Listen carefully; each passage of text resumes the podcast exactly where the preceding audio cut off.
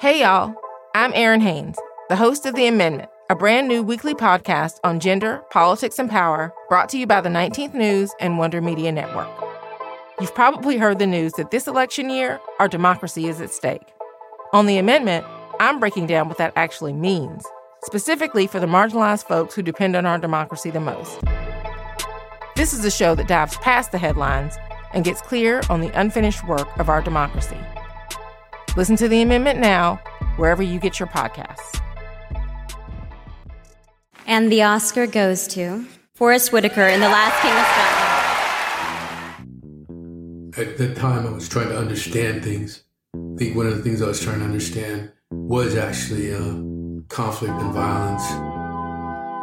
How much have the characters you've played as an actor impacted what you believe in? I am the father of this nation, Nicholas. And you have most grossly offended your father.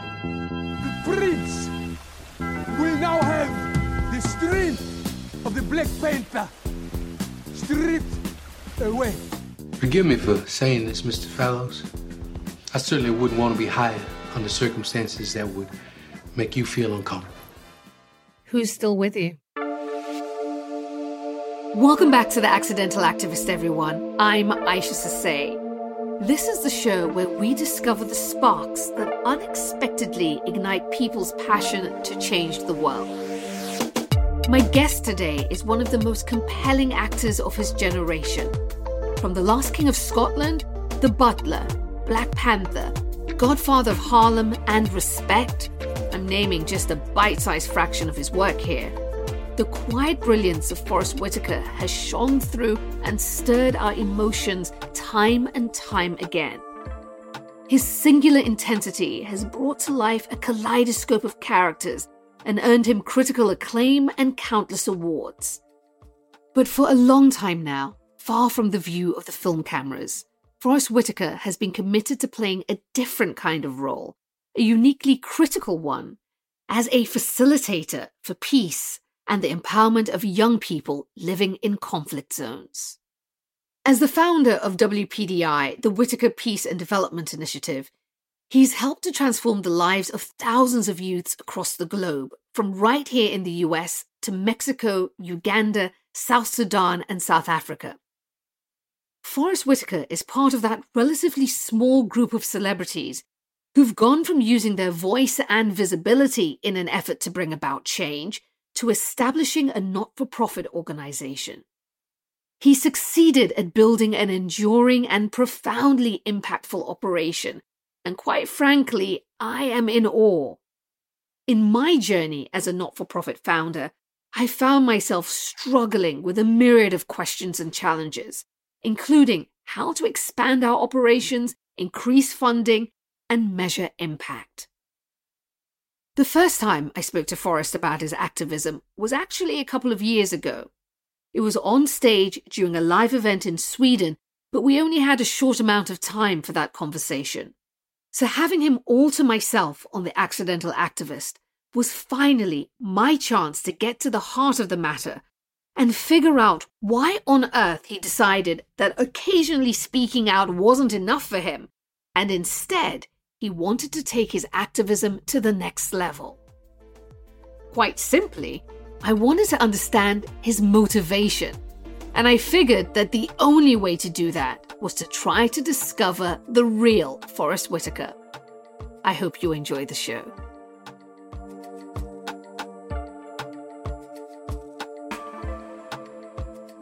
Forest Whitaker, welcome to The Accidental Activist. Uh, it's great to be here with you. Thank you for joining us. As I prepared for this conversation with you, I was very struck by some comments that I came across, comments you made in the past about life in one's 40s. As I'm a woman in her 40s, uh, I was very struck by you saying that being in your 40s is the best time of life. And I was just wondering why that is. What, what was revealed to you at that time in life?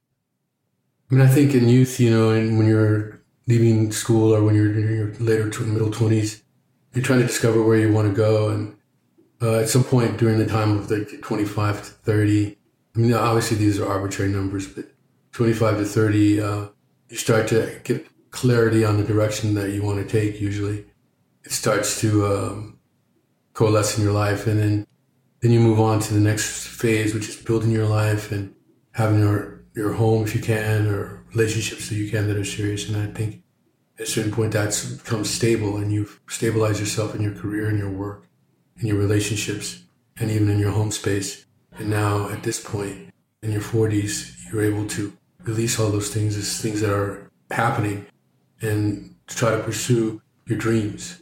I've never broken it down like that. I guess I just always just thought that when I was in that age bracket that it was a really productive time for me. Yeah, I think for me at, this stage in life, I'm 45 and, and very open with my age, mm-hmm. despite some of the social pressures around that.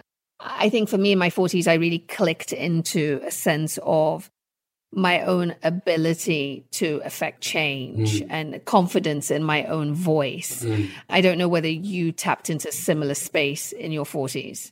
Yeah, I did. I think uh, it, was, it was during that time that I really understood what's the focus of what I wanted and, and really pursued like trying to give back to my philosophy about life and philanthropy or my life about uh, empathy became more alive during that period of time you shared that your mom taught you a core lesson that you don't have to believe what I believe, but you have to believe in something. Mm-hmm.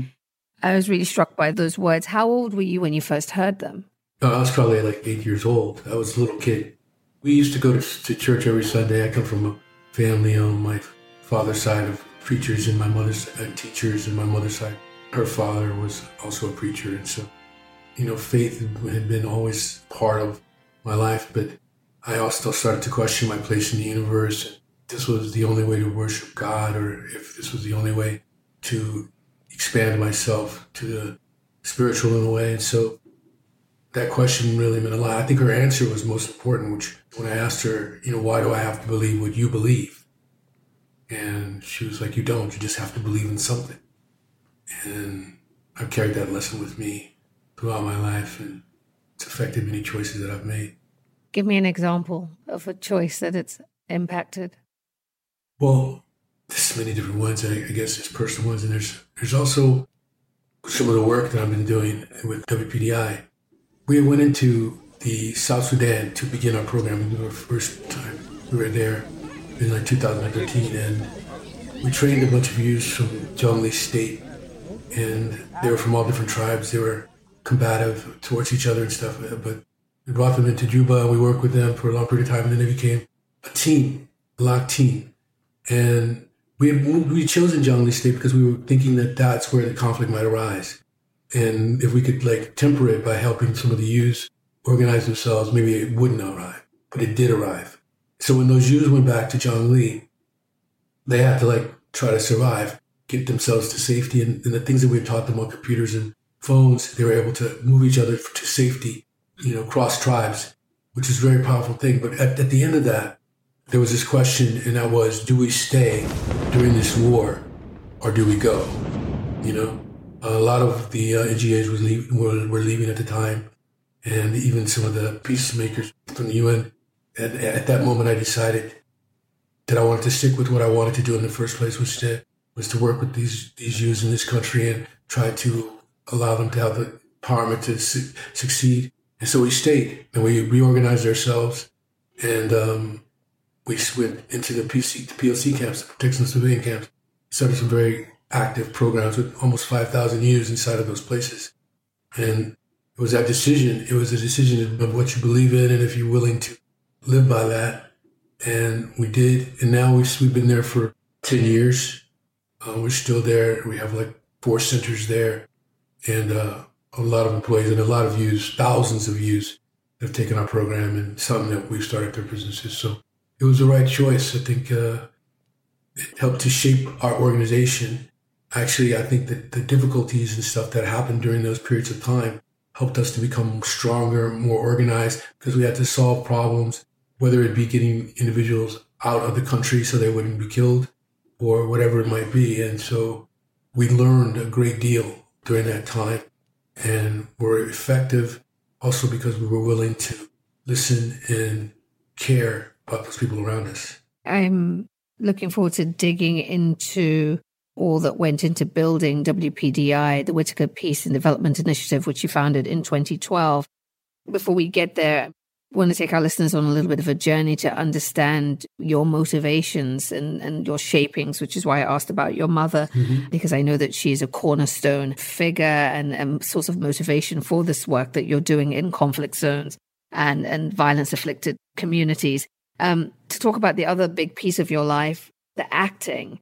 And being an actor, how much have the characters you've played as an actor impacted what you believe in? Oh, greatly. I think it, I have to go to the core of it, to the reason that I originally started to do it. I, I was originally studying music uh, in conservatory, classical voice, and um, I decided that the stories that I would tell wouldn't allow me to reach the communities that I come from and to talk to talk to them and to help elevate. And so I, I, I started to act, but I started to act on this idea that we're all connected. And so for me, every time I was going into a character, I was taking away layers of their life, you know, this this pain that they suffered with at the hands of this work, uh, this love that they had in high school, this moment that their boss, you just pulling away the layers until you turn away all the layers of their lives and the scenes in their life, and there at the bottom of it was a light that we all share. And um, then what would happen with those characters was then I would put those layers back on, whether it be children that they had or jobs that they had lost, and all these put them back on all these layers. And because they'd been taken off, there'd be cracks. And the cracks in those layers would be the light that was coming up from the bottom, from who they were, the core source of what they were. That connected them to humanity. And that's why you would be able to see the light in anyone, no matter who you're playing. And it allows you to have the empathy to be able to explore uh, these different people so you can continue to explore yourself because it's that light that's connected to me. And in that way, I was trying to understand my connection to the universe, to to where we are right now on this planet. Sometimes, uh, if you don't pay enough attention, you don't clean yourself enough, cleanse yourself enough of, of the past action, you know, of, of playing this character. So you're taking on a lot of emotions and quite often um, different pains, physical problems, whatever. You're combining all these things to play this character, to surrender to this character, and um, and so that at times can leave some residual pieces.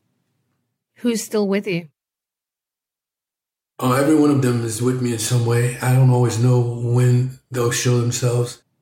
It depends, you know. Um, there, there's like maybe four characters that, like, I would say, taught me a great deal. I mean, I've been taught in every character, but I think uh, when Clint Eastwood cast me as Bird, uh, it was um, Charlie Parker. It was uh, First time somebody entrusted me with that to play a leading character in a really difficult role, and um, I had to learn how to to walk through my fear to be able to, as I think, dance on a limb and recognize that even if the limb breaks, that I'm going to be okay when I fall, you know. But I got to dance, and that taught me a great lesson. I think um, I had a great lesson from Ghost Dog because he taught me a great deal about silence, about uh, vibration, about how you can vibrate enough to change your, your energy flow so you can you can see it.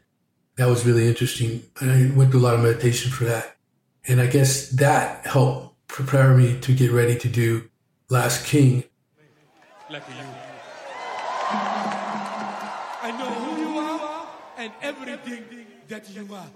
Which was more of where you're completely taken over by the by the character uh, by the being and changing your vibration enough so that you would be able to just see that person, just see, see that character. Uh, transmutation, know, it's uh, a little different than uh, transforming, transmutation. And then I guess lastly, I think I learned a great deal from The Butler because while I was working on that film and I delved deep into the research and understanding of that film, I also like got a feeling of transcendence when I was working sometimes. And that was really unique feeling. I would sometimes be sitting in a room and it just felt like I was almost sitting in a sea of blue, you know, just just everything was just moving in, in its space and time in the right way. And and um you know, and I think I should say, because it's not serious, but I did a movie called Jingle Jangle like recently. And um I think Jingle Jangle was quite in a way important for me because uh, it allowed me to start um, finding joy in my work again and finding. Had you lost that? Yeah, I, I, had. I had lost that, and I was trying to activate it in myself. I was trying to activate it in old ways, like uh, like by putting myself in a position of fear, where fear would be my friend, in the sense that it would motiv- be a motivator for me to do to work harder and harder to discover more and more.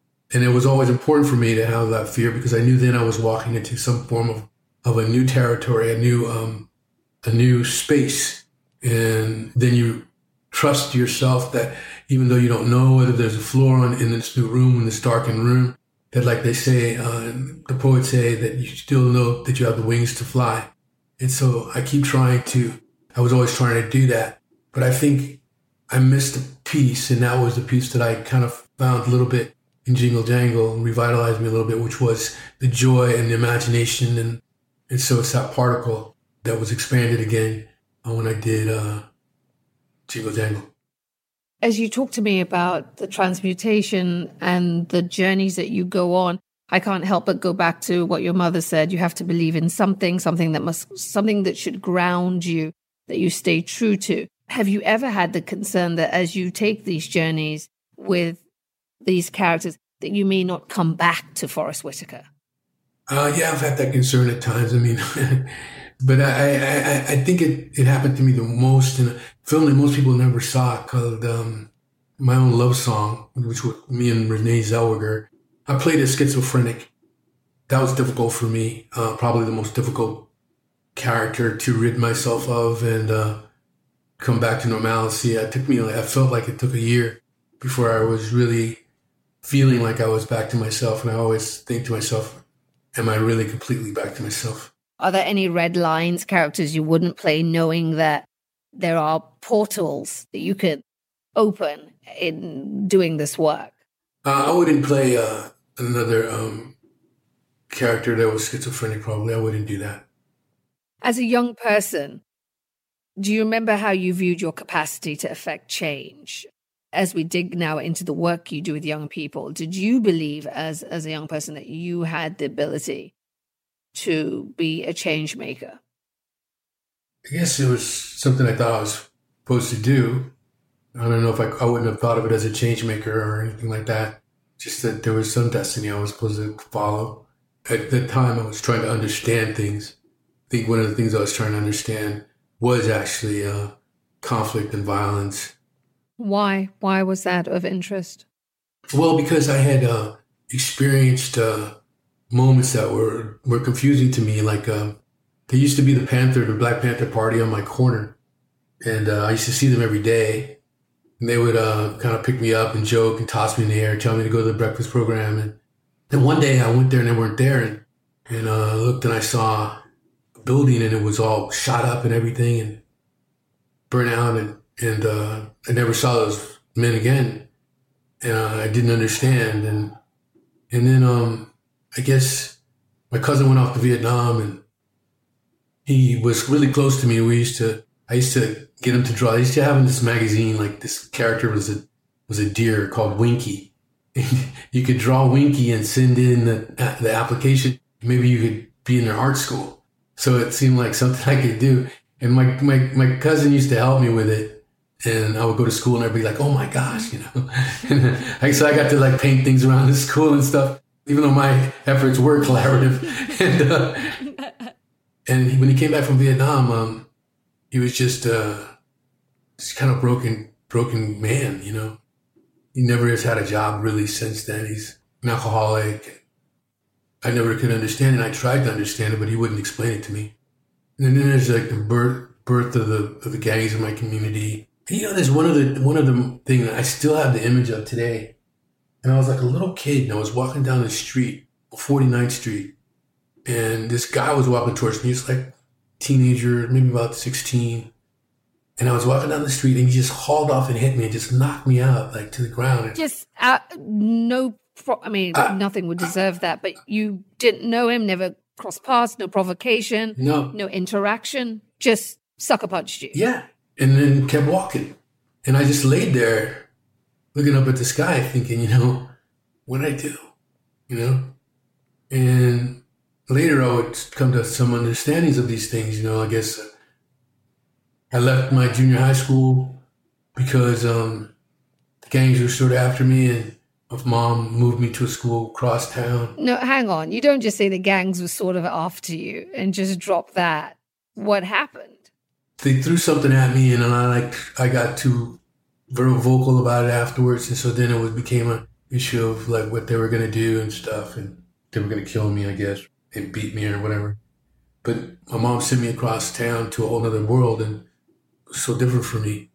And then I went to high school that was like on the beach. I took two hours to get there on a bus. So she, those were moments of, of different moments of violence and misunderstanding that that I think prompted me to try to to try to understand it. And I even try to understand it in my work. I would I did like maybe four movies on Vietnam. You know, I produced uh, one. I acted in three others, and so I was always trying to understand this thing. Clearly, Forest brings the same focus and inquisitive mind that has shaped his acting career to his work as an activist. And underpinning it all are these words by his mother You don't have to believe in what I believe in, but you have to believe in something. So, let me ask you what do you believe in? I've said it before on this show. As an activist, you've got to know the answer to that question. Because in your darkest moments, which will inevitably come, trust me, those times when you feel lost and unsure of what your next move should be, you will stand a far better chance of staying the course and not giving up if you've identified this underlying truth. Let it be your North Star. When we come back, acting and activism collide. You'll hear how one of the most iconic roles Forest has ever played unexpectedly changed the course of his life. The Accidental Activist is exclusively sponsored by our friends at Mercedes Benz. At its core, this series is about unexpected discoveries, the surprising elements that propel oneself to become an agent of change. And for Mercedes Benz, well, their story is rooted in championing the unexpected. Take, for instance, the legendary female race car driver, Ewy Rosqvist. In the 1950s, while women were supposed to stay in their lanes, she became one of Europe's best drivers, period, and eventually drove for the Mercedes Benz team. When no one expected her to finish the 1962 Argentine Grand Prix, one of the world's most grueling races, she got behind the wheel and blew away the competition and the critics. She finished an astonishing three hours before the second place car, shattering gender stereotypes and setting a new race record no man thought possible. Ewy's passion for racing proved to be her greatest weapon in her fight for gender equality. Today, Mercedes Benz continues to champion women's empowerment and celebrate those like Ewy who are driving forces of change. Hey, friend, I'm Nadya Okamoto, host of the Tigress podcast, and I'm so excited for you to join me on this journey of this unfiltered, unapologetic diary of basically being a work in progress. There's kind of this 2022 resolution that I'm creating for myself of really exploring my own body and exploring what I like because I don't think I've ever allowed myself the opportunity to explore. You can find Tigress on Apple Podcasts, Spotify, or wherever podcasts are streamed. Welcome back to The Accidental Activist and the second half of my conversation with Forest Whitaker. We're going deep here and getting the inside track on his activism and how his efforts have shifted and expanded over the years. And if you're wondering whether he's just a celebrity figurehead for WPDI, well, keep on listening and all will be revealed. Also, in this part of the show, we get into grips with the question what's age got to do with it? Mm-hmm. The time has come to do some myth busting as it relates to young people and their ability and willingness to do the hard work of changing what's happening around them. But before we get to all of that, let's start with Forest's accidental moment. I've got to ask you about the forming of the organization of WPDI sure. because I know that it was in the aftermath of filming The Last King. As reported, you went to an orphanage in northern Uganda and something happened there and something transformative for you happened. Can you talk to, to me about that? What took place, I guess, externally and internally? It was a guy who was, who, he's a guy named Samuel Kello, who was working with me as an actor. Um, he was he was in Last King, and he talked to me about stuff, and then he asked me if I would be willing to go out to the north to this orphanage that he was trying to form. I finished, and I told him, "Sure, I'll I'll go with you out there." So um, I went out, and there I met, I guess, the first child soldiers that I had ever met, and I could see something in their eyes that I had seen in like the kids that had become gang members back in my community and stuff. There was something that was linking them to me, you know, and so then I decided to start to try to support it and help. And so it did started off kind of small, working on building the dormitory and my daughters gave up their computers for the computer lab, you know, and and then I would step with the drilling and the so I was within relationships with them even to this day. And I decided that I wanted to do some work, and I was asked by the UN if I would come and talk about my experiences in the field uh, with some of the child soldiers and the problem there. And so I did. And um, they asked me if I would be willing to be at that time an ambassador for that peace and reconciliation. And I started working with them too, but it was um, wasn't enough on the ground for me, you know, to know because I was dealing with these kids. I had seen kids that come in and they couldn't even stay alone in a room, you know, and so I decided that I was going to try to try to form an organization that would be able to help in some way. And so uh, I had this premise that it should be built on like four tenets, which was conflict resolution training, so they would be able to deal with the conflicts and things in life and ICT or computer technology so they would be able to amplify their voices and understand the world and see it. And life skills, which was dealing with trauma and the issues that they were dealing with with that. And then uh, business skills.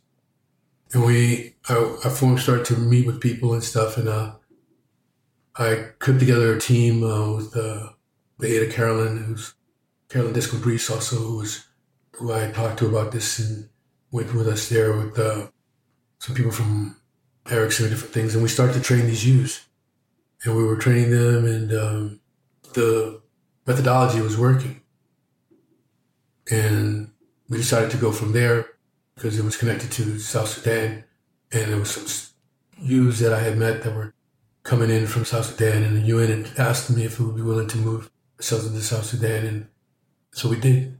That was the formation of of it. The formation started, I guess, in my heart because I was we would be training like girls who had been held by the army and been raped and were forced to have children by people like, and um, as well as the young soldiers. And so, as you get to hear their stories and talk to them and watch their triumphs, you start to want to do more. And, and so I decided to do that. And then I became very intense in it, in it, in program, and it, the expansive program right now. And that's they switched me to uh, special envoy for peace and reconciliation because of the work that I was doing on the ground, which at this point is like has dealt with probably a million, 200,000, 300,000 people directly. So, wow.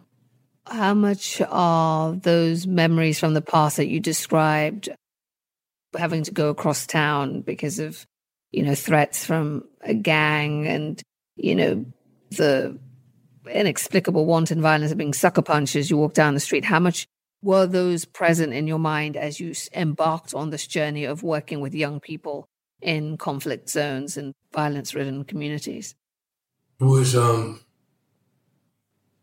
important to be able to understand, like, in a community, even with drug dealers and stuff like that, different things of that nature, uh, there's reasons why they make the choices that they make, you know, and um, with violence and things of that nature. So dealing with people who, unfortunately, like at that time, um, that time I was with the LRA and Joseph Kony. The alleged war crimes of Joseph Kony, the rebel leader of the Lord's Resistance Army, or LRA, in Uganda. He's accused of kidnapping as many as 30,000 children in the past 26 years.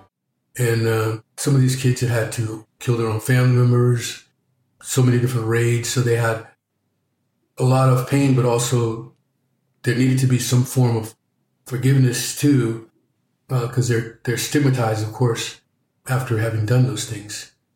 And um, I just I just feel like you know if I didn't understand at least or been trying to understand conflict and I didn't hadn't seen it in different ways, I don't know if my if I would be as understanding, you know, of the circumstances of sometimes people that you are helping also are not helping or trying to partner with really are not always like in a good state. They're not necessarily nice or kind or trying to survive. I do have to ask. I mean, I, I was recently asked to become a Goodwill ambassador, and I I'm with UNFPA and um, work with them um, specifically focusing on um, gender based violence and harmful practices to girls to me, it comes with this enormous sense of responsibility and a sense that I, I should always be doing more. And it's a, it's a burden that I, I gratefully accept and I'm humbled to have been asked. But I wonder whether you feel, whether it's always on your mind. I find it's always on my mind, this sense whenever I see something happening in the world that, you know, I should be doing more, I should be using my voice more. I wonder how you regulate that. I mean, I think that it's okay that it's on your mind all the time.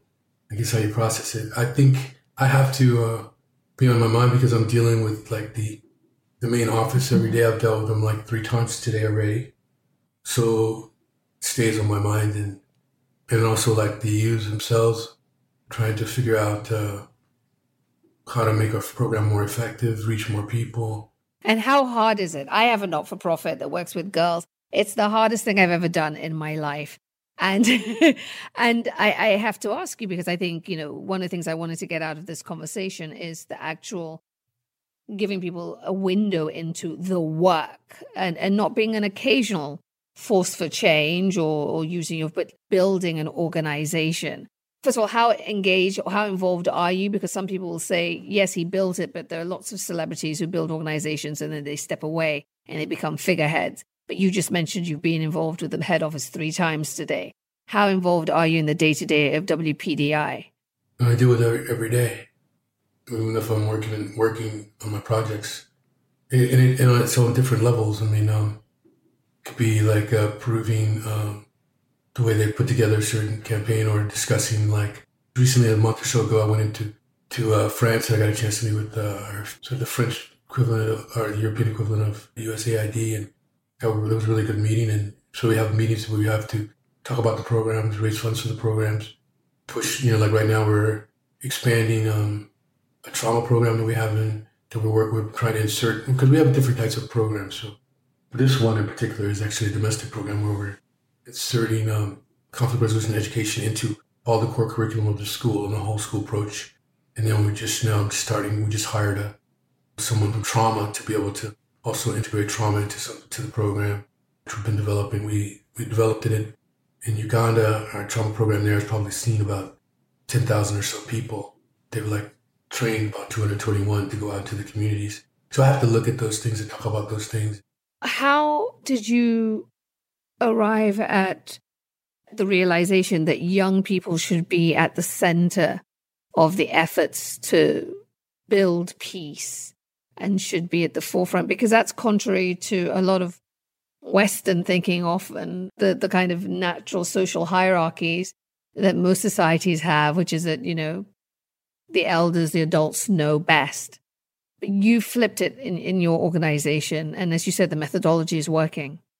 I think it's important because uh, you used to, their, obviously, they have their feet in the present, but they also have a foot in the future. And as a result, they're able to mediate in a way like the old traditional tribal ways and, and also be able to try to bring into that through bring into that equation new possibilities that will help the community and help everyone at large. I think they come with innovative ideas. I mean, we're not ignoring the um, the elders. Yeah, I mean, when we start a program, our staff will go in and they'll meet the local stakeholders, all the local stakeholders, uh, identify with the stakeholders or the people in the community the issues that matter to them.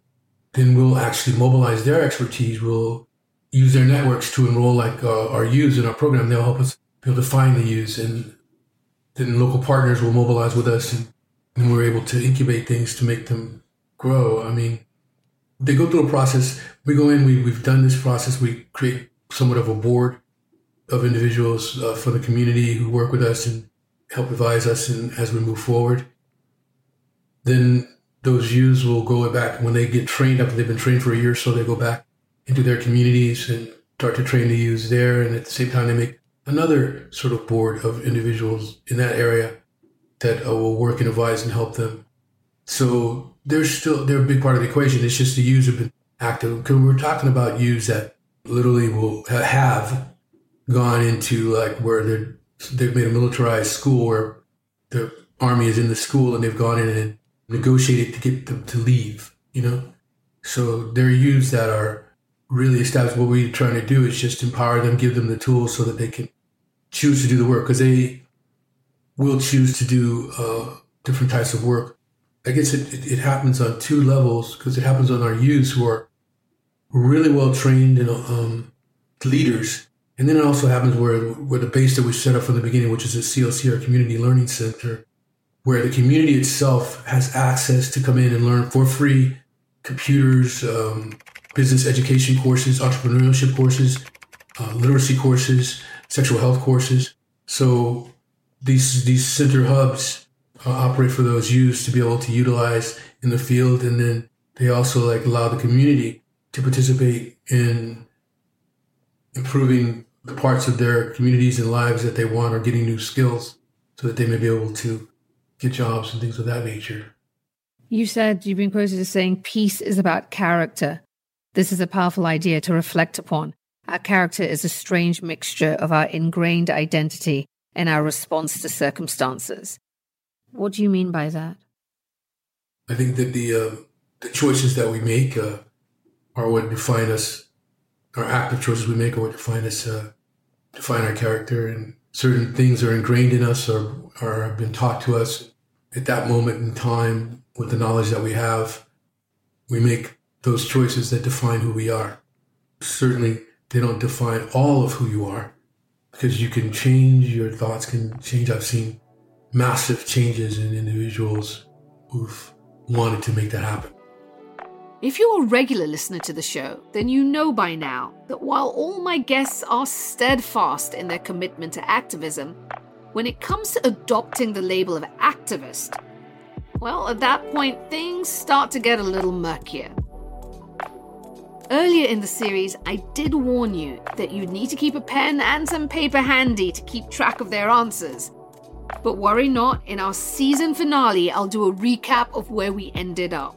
So, what's Forest Whitaker's take on it all? Do you embrace the label of activist? When I think of activism, uh, I mean, ism is just a cause. It's, it's, something that you live by, and to be active in that cause. And I think that in, all individuals can choose certain causes to to try to work with to bring something positive to that situation. And, and in the process of doing that, they are actively working the reinforcement of positive attitudes and issues that are going on in their lives and their community, and that they see them uh, in a localized way, as well as can understand at times the global ramifications of like these changes that happen. But I, I don't really go around and say, I don't think I, I say I'm an activist. And there are people who utilize the term activism or activist in the same fashion as someone who's working towards the common good and like use it as a part of an identity for themselves. It's an identity that's only positive because it's just one that cares about others. Mm. I, I, actively embrace it and, and call myself an, an, activist, which I think some people, it, it, might be triggering for some, but I think it's part of being a, it's a sense of tapping into a kind of collective identity. And like you said, a community of those who are actively and consistently working for change. You've been working with young people around the world, you know, here in the United States, close by in Mexico, um, who are working to bring about change in their communities. They are activists, at least I would describe them as such, mm-hmm. amongst other things. What did you make of the scenes we saw in the aftermath of the killing of George Floyd, where we saw young people in this country, focusing here on the US, take to the streets? You've always thought about the potential of young people, and then we saw it here. Yeah, it was really powerful to see the people rise up. And I thought that it was really beautiful to see that uh, people were awakened to, were caring deeply and personally about injustices and prejudices and abuse, systematic abuse. That was just like no other moment that I've, I've seen. I, I, thought it was also remarkable because I think you know this better than others. There is generally this narrative around young people today, and maybe thinking specifically around millennials, that they're self indulgent, they're self involved, and they don't really care about much beyond their own personal circles or personal interests. You would counter that, I'm sure, from the people, the young people you work with around the world. And I, I felt that it was a public moment of countering that narrative, that narrow definition around so many young people. I, mean, I think the new, the young generation is really aware of a lot of different things in, in a way that took us, the generation before, a lot later in their lives to see and understand. They're willing to take chances. They're willing to step out. They're willing to sacrifice. I know there. remember there was a.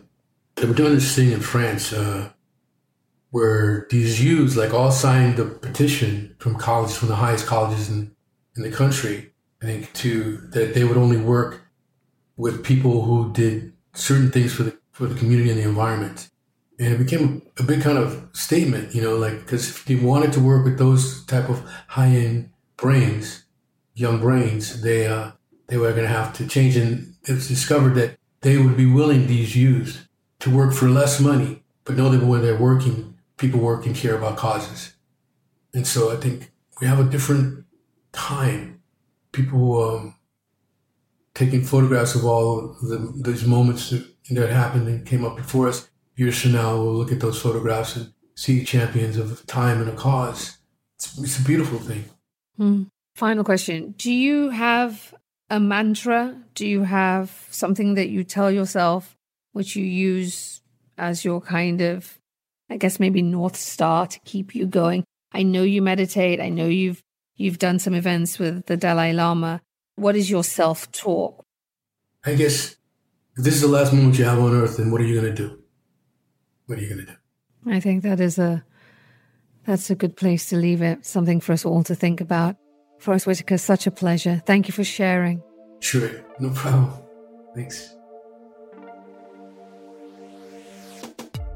I went into my conversation with Forest Whitaker in search of answers to questions I've long had about running a not for profit and came away with a renewed appreciation of the importance of being strategic and methodical with every decision you make.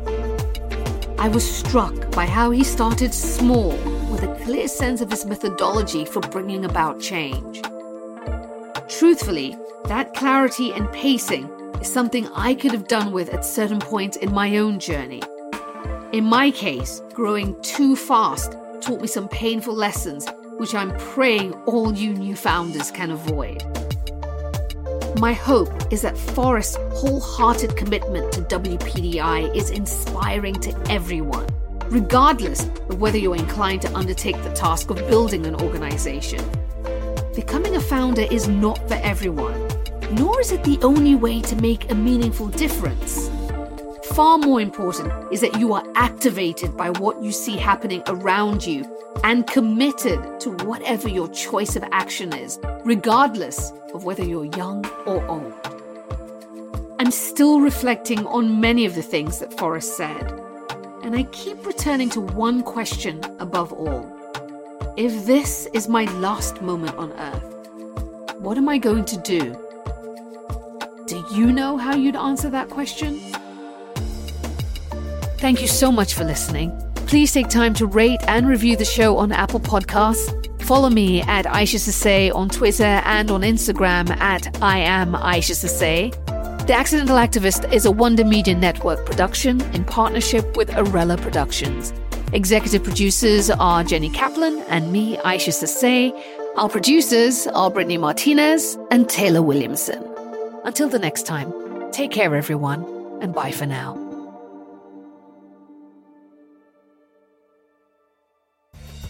Woke AF Daily is your much needed wake up call in a weary world. Get woke with my bevy of special guests from the worlds of news and politics, arts, entertainment, and spirituality. Where else can you start the conversation on the latest headlines and end on the importance of rest and mindfulness? Where else can you hear a sitting member of Congress one day and a practicing yogi the next? Where else can you take in the world filtered through the powerful voice of a black queer woman? Where else but Woke AF Daily with me, Danielle Moody.